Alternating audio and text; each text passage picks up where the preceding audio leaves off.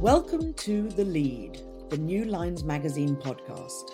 I'm Amie Ferris Rotman, and this is a podcast where we delve into the biggest ideas, events, and personalities from around the world.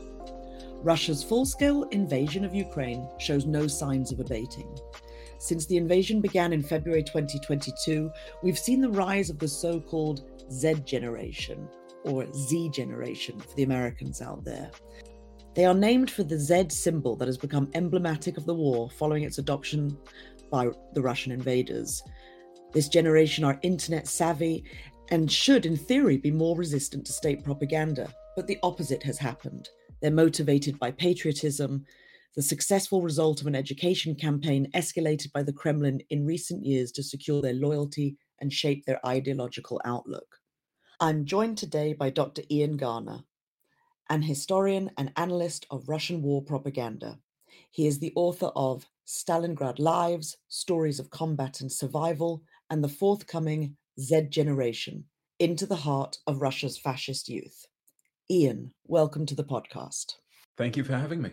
Great. So, I definitely want to speak to you about this new Z generation, but I think we should rewind just a little bit and look at the propaganda that's used in Russia today these messages of Russian greatness and superiority.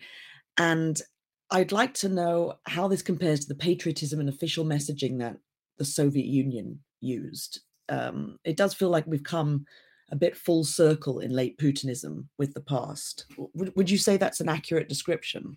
I think there's a really good comparison to be made here between the kind of symbolism, at least, that the Soviet Union was using and the symbolism that the state is using today. But today we also see the addition of a sort of ragtag uh, cocktail of symbolism from previous eras as well. So the Tsarist era, the return of folk, mm. mythical, religious heroes who weren't uh, officially approved of in the Soviet Union, even if occasionally they were used in times when the Kremlin needed to rally the Soviet people to its cause. And so, you know, you, you'll see the Tsarist flag alongside the Z symbol, alongside the Soviet flag, alongside the modern Russian flag. There is an inherent contradiction in the way this symbolism is used. But what's more interesting to me is that when you look at the messaging, the messaging is actually fairly consistent between the Tsarist periods, the Soviet periods, and today.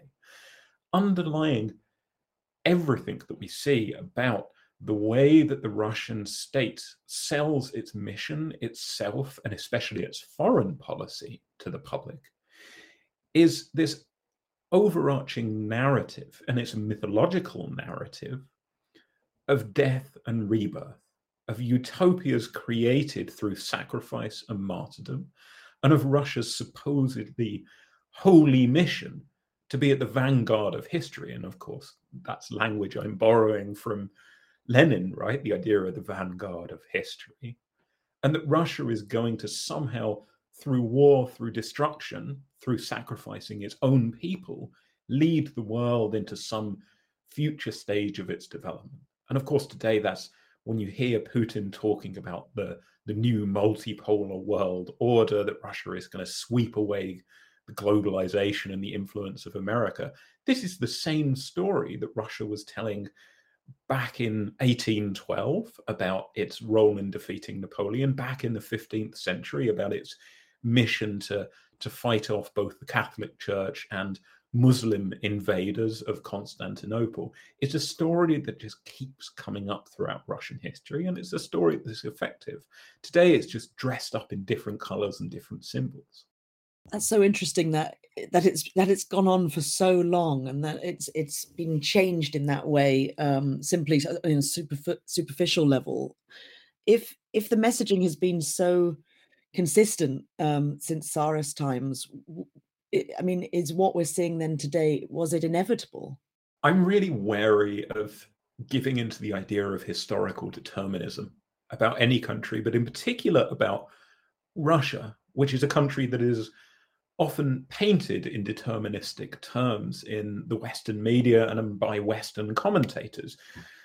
The idea that somehow Russia is innately something, that Russia is fated to be a particular way, And Russian propagandists and their academic fellow travelers, of course, like to like to make it seem like the case that today's battle, today's war in Ukraine is something that it had to do, that it had no choice, that it's sort of fallen into the war because it has to defend itself constantly against attacks from the outside. But of course, this is not true. There's no such thing as historical determinism. History is contingent.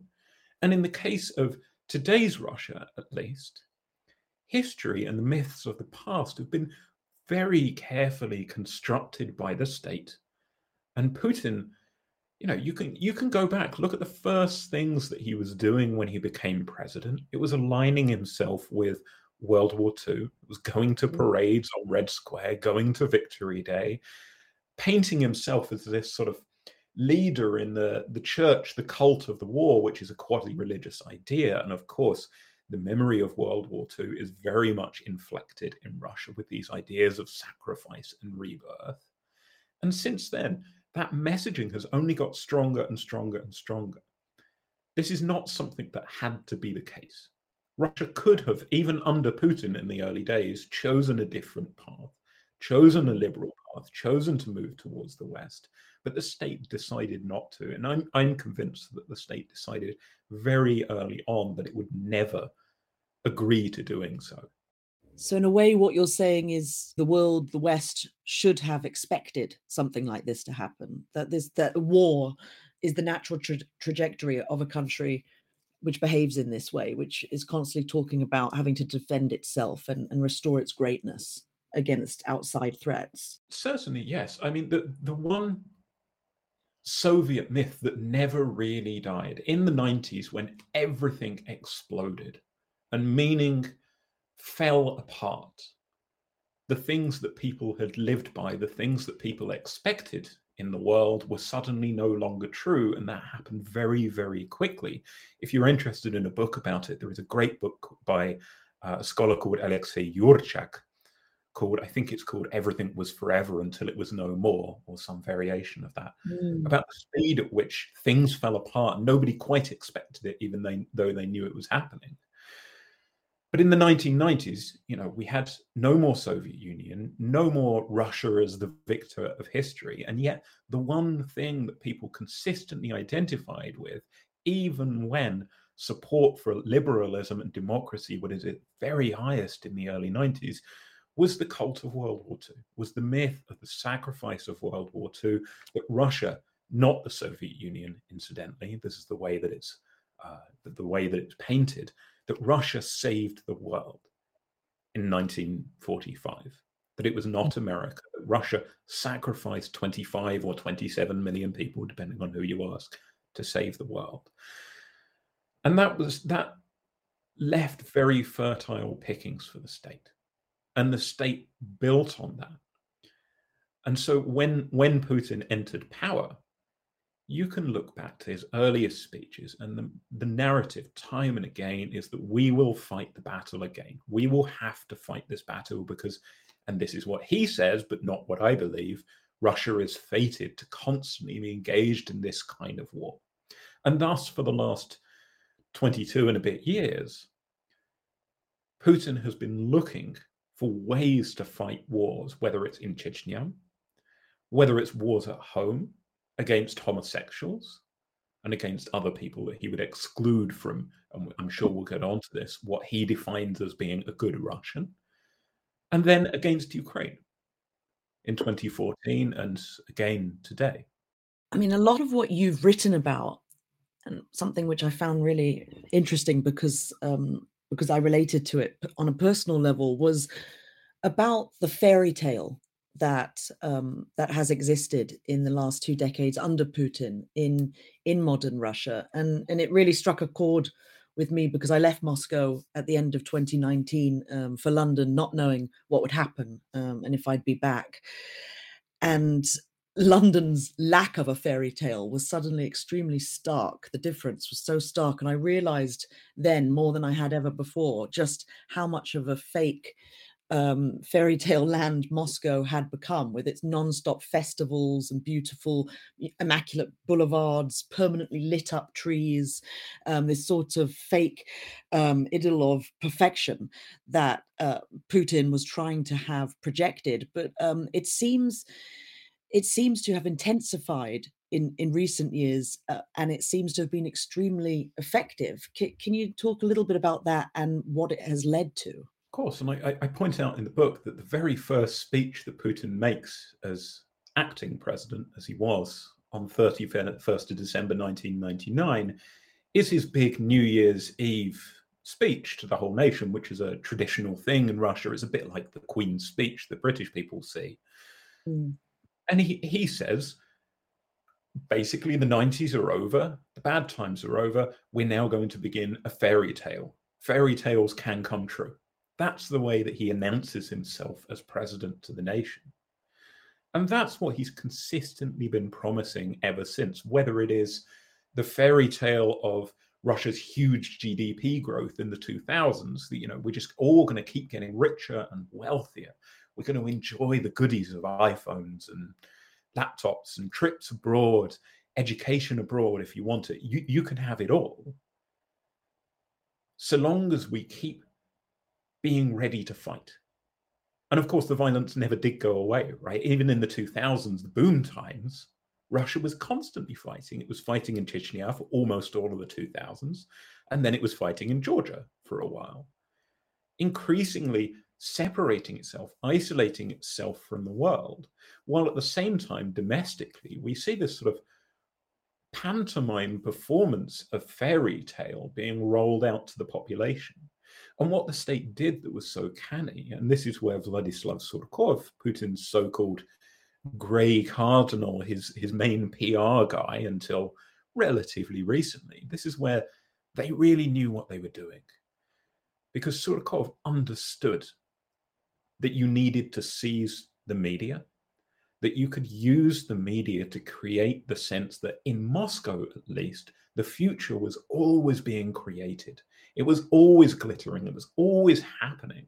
And the way I discuss this in the book is it's it's something like a fascist rally, right? That sort of glamour, the excitement of seeing this happen, but bolted onto modern media and thanks to the spread of modern media, always on television, always rolling satellite news, and increasingly social media, which came to Russia just like it came to the West in the mid to late 2000s, mm-hmm. anybody can log on and participate in those fascist rallies.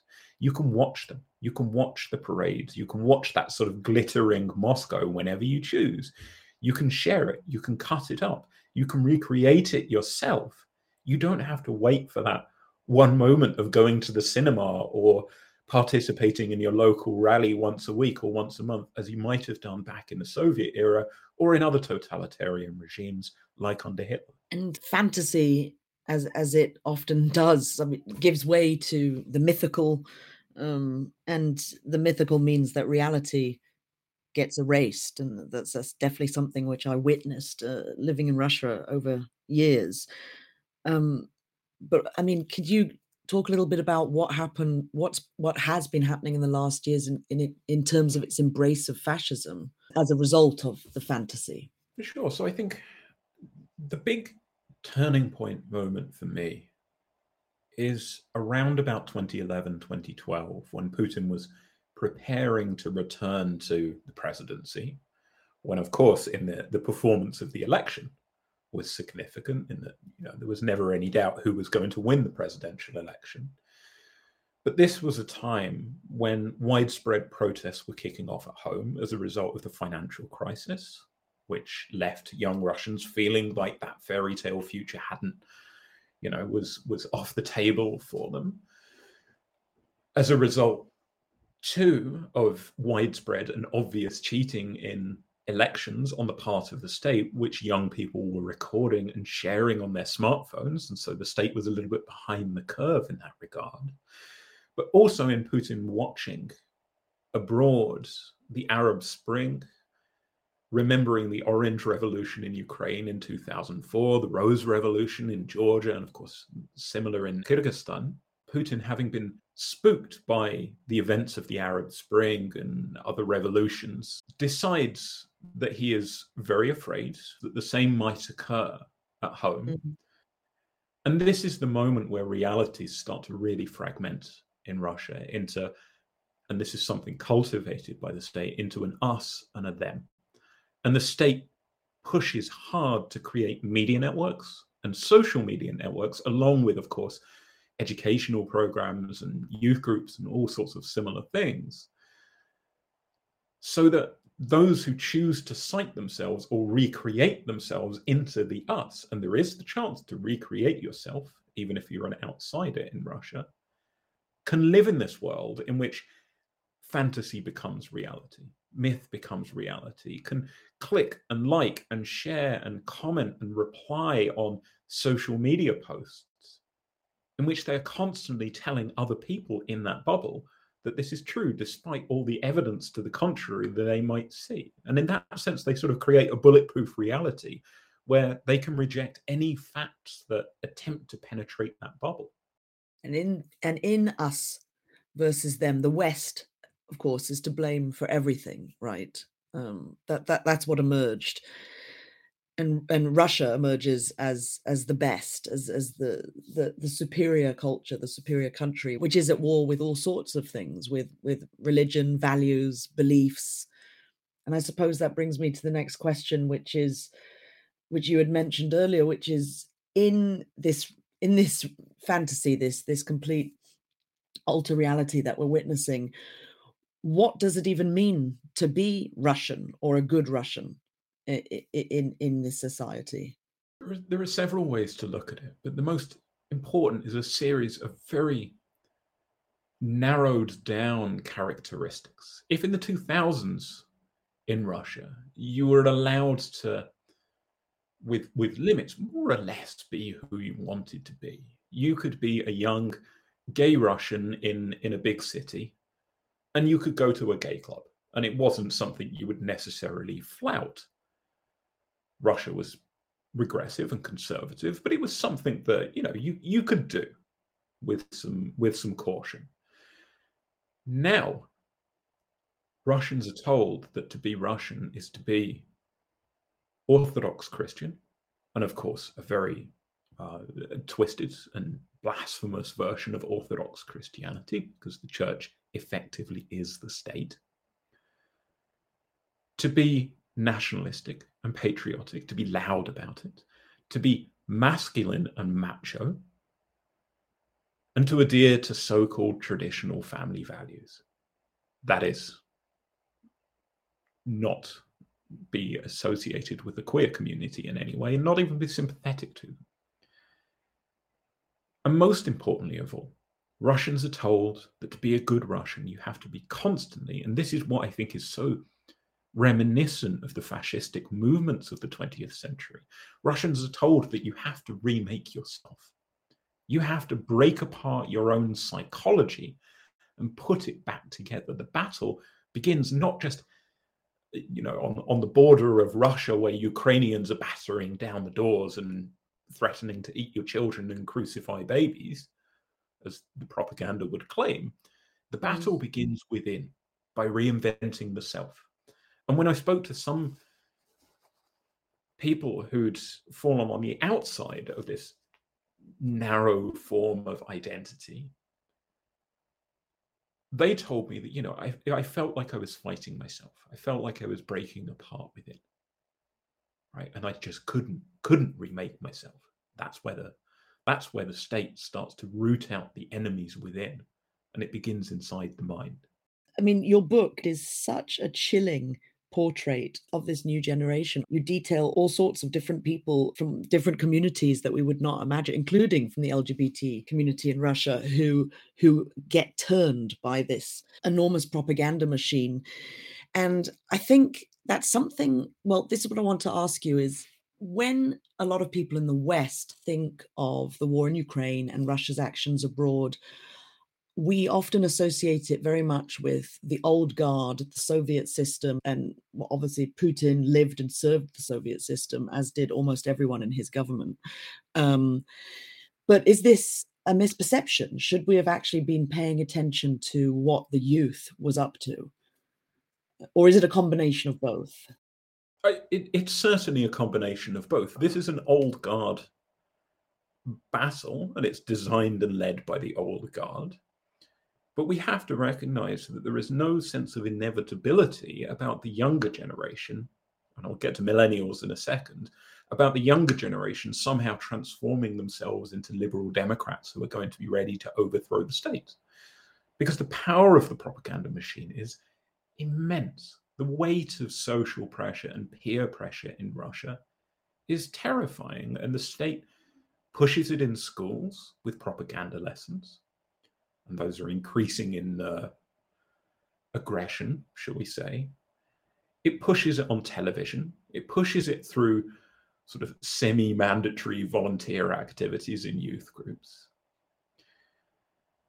And so young people either go quiet and certainly they, they might well hear stories about children being denounced and, and children like Masha Moskalyova, the little, I think she's 12 year old who, who drew an anti war picture, and her father's now in jail, and she's, I believe, going to live in an orphanage. Mm. There is a fear factor there about silencing dissenting voices, but also the creation of this much bigger bubble for children where the concept of even becoming, or the idea of even being one of the them, as it were, being on the outside becomes incompre- incomprehensible to children. Millennials, meanwhile, well, millennials grew up in the 2000s before this turn to a much more ideological form of government, before the, the propaganda really started going 24 7. And they're disappointed by the way things are turning out, right? And that's why it's been we've seen so many millennials fleeing the country, those that are able to do so. Right. And we see that figure of 700,000 people leaving after the uh, fall mobilization announcement. And I'm not sure if that figure is accurate, but it's certainly a large number. Mm. However, what we also have to remember is that the government is hitting its mobilization targets. It did recruit the number of people it wanted to.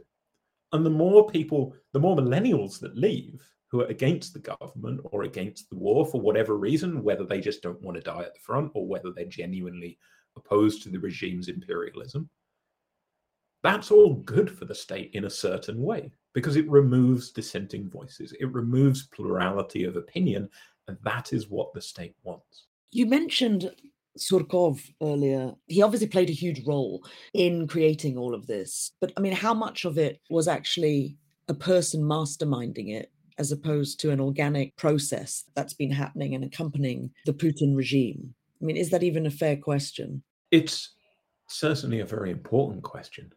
And of course, it's extremely hard to assess. But what I would say is that while Surkov was the composer handing out the melodies and the tunes. He rapidly found a great many people who identified with the things that the government was saying.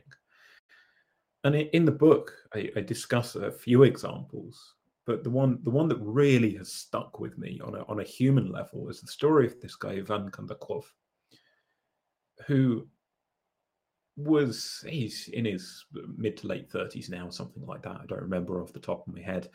Comes from Arkhangelsk, grew up in the 1990s in this sort of far flung northern, very much rusting post Soviet city. Came to Moscow in the early 2000s to study and lived the dream, lived the fairy tale, got a PhD, works in aerospace engineering, great money, living the good life in Moscow, got to travel all over Europe and yet something snapped for him at around about 2012, 2013, maybe 2014 when Crimea was invaded.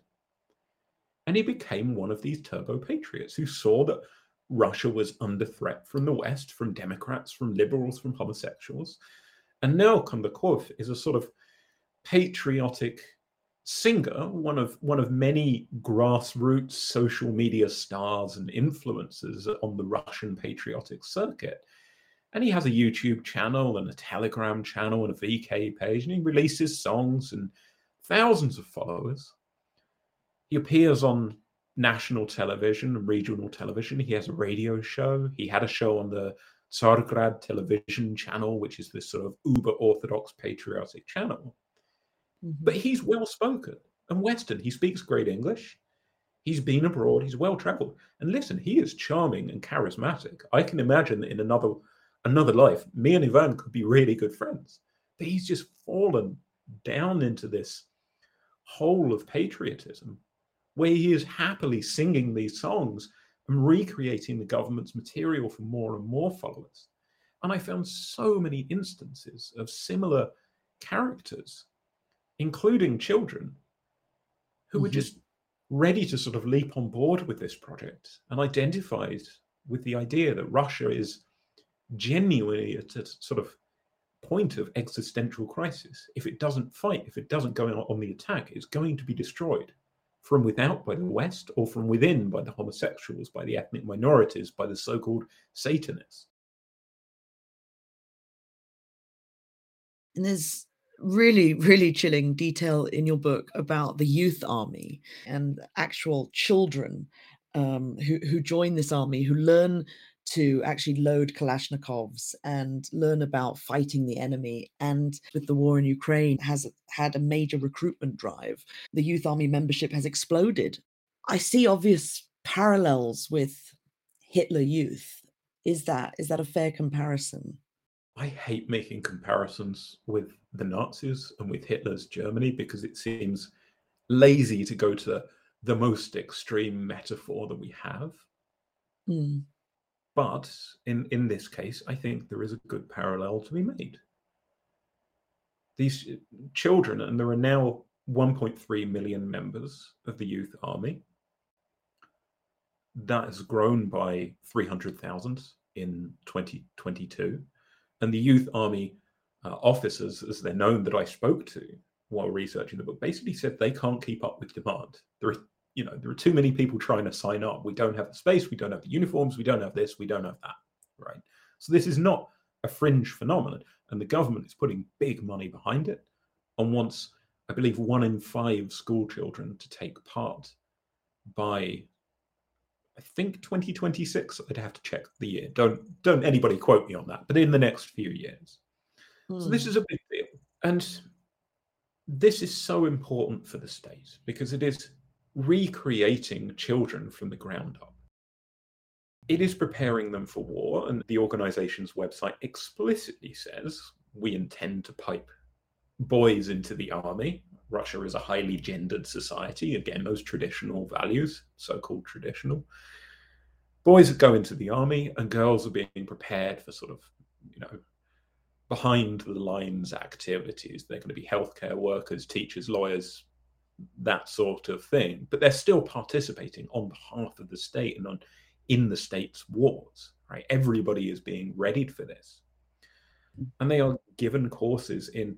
And, and the firearms is like the sort of the glamorous, the eye-catching bit of it, right? That's the bit that we all see online on viral videos and think, "Wow, those are seven-year-olds with grenades." That's that's weird, right? That's mm-hmm. shocking. Mm-hmm. But what I think is much more shocking is the educational programs that go with it. Because the group explicitly aims to teach children what they call moral spiritual development. And in spiritual development, they have in mind teaching this messianic myth that Russia is under threat, that Russia must fight, Russia is always under threat. Russia will always have to fight. And that the world is going to be defined for them. And being a good Russian is going to be defined by potentially sacrificing themselves. Today, sacrificing their psychology in the way that I've talked about, breaking themselves apart and recreating themselves. But tomorrow they may have to go to war and die. Right. Mm-hmm. And that is a huge change from the lessons that millennials who are more likely to be mobilized, or the government is attempting to mobilize today, hugely different educational makeup. And what's really insidious about the way that the youth army functions, or has functioned for the last few years, is in the digitization and gamification of the movement, transforming it into something that is glamorous and fun, that exists on social media, where kids share with each other peer to peer these lessons, the violence that they're learning as a part of the youth army, and thus strip out the inter- interference of parents who may be less willing to watch their kids grow up in this militarized way. That is something new. And again, the 24 7 accessibility of the rally, of the material, is a new phenomenon that we haven't really seen in. You may not agree with me that I think that Russia is a fascist nation, but we haven't really seen it used very effectively in authoritarian nations before. When you were doing the research for your book and speaking to all of these really young Russians um, about what they're experiencing, about what about what they believe in, did you ever get the sense that this was almost like temporary madness, that they could be quite easily swayed away from from from these beliefs? I mean, ha- what kind of sense did you get that it was um, that it was permanent, that it was actually being made as part of part of their their psyche. Of course, we never know how the future is going to unfold. But what we do know from the research about children and adolescents is that what people learn when they're young influences their political behavior, their opinions for a long, long time. And in stripping out the plurality of what academics would call identity pathways, and that is, I associate with Russian with being orthodox, violent, and masculine, rather than Russian with being orthodox, peaceful, because that's a form of Christianity, probably a more uh, fair form of Christianity. Peaceful, and therefore Russia's role in the world should be different, right? Those are two different identity mm-hmm. pathways. Russian children just aren't seeing these alternatives right now. They're being bubbled into the state's us versus them reality. And those that fall on the outside are ruthlessly bullied and attacked and made to feel guilty and shamed. However, I, I do think, having talked to practitioners who've worked in post conflict scenarios, who've talked about what happened post 1991, what happened in denazification after the Second World War, there is a possibility of influencing these young people away from this.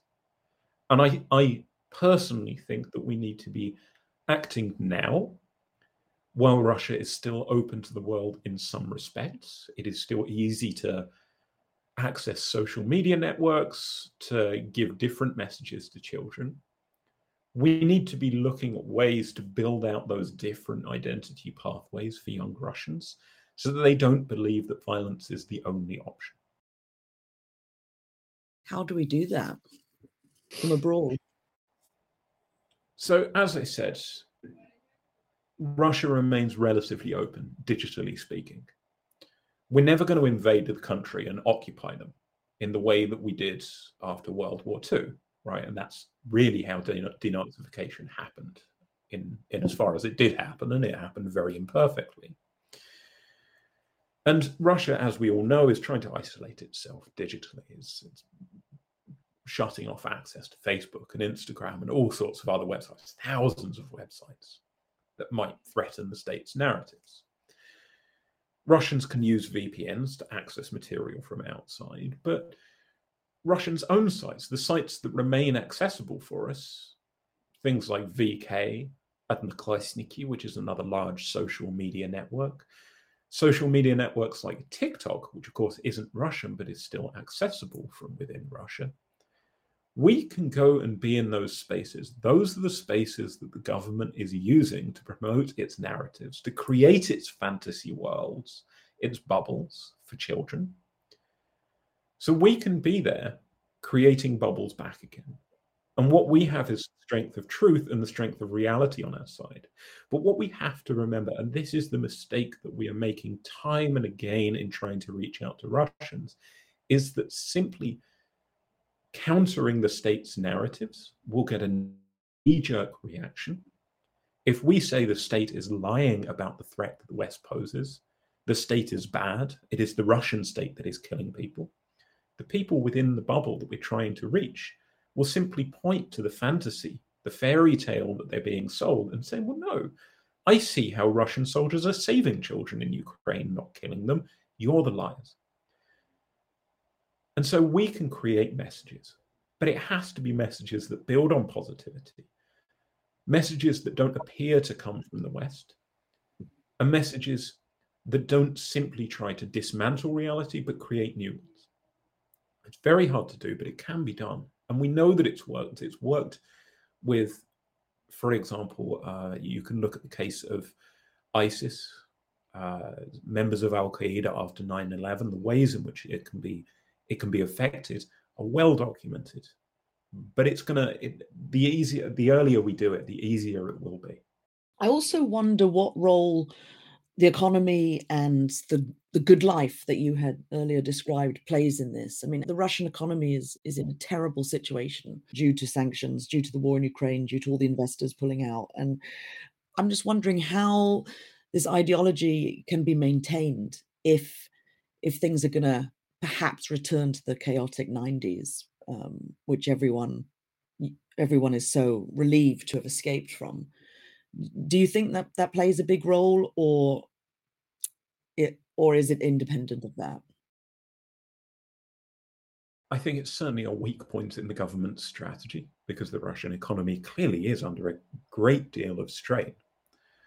But the answer is to go back to this overarching narrative of sacrifice and regeneration. The idea that the state that Russia has to live through these periods of turmoil in order to regenerate itself, in order to recreate the world, in order to be at the vanguard of history. Well, this is the narrative, this is the myth of the fantasy from the 2000s. We had to live through the 1990s, and this Putin said in 2005 in that big speech where he said that the collapse of the Soviet Union was the greatest catastrophe of the 20th century. He also said we had to live through the 1990s, all the tragedy and chaos, to gather the spiritual energies and the great sort of force that's driving us forward today. And so they will say once again, yes, we are dying today. Yes, we are suffering today. But we are living through this period in order that we might be rebirthed anew. And those on the inside may well believe this, especially, I think, when the state begins to extrapolate the tawdry and, and failing conflict in Ukraine into a much bigger civilizational battle between Russia and a nefarious West that is looking to stab it in the back at every opportunity, as it did during the 90s. That's going to be an effective message. Ian Garner, thank you very much. Thank you for having me. This has been The Lead, a podcast by New Lines Magazine. You can find Ian on Twitter at IR This week's episode was produced by Joshua Martin and hosted by me, Amie Ferris-Rotman. For more like this, subscribe to The Lead on your favorite podcast app or visit our website, newlinesmag.com. Thank you all for joining us.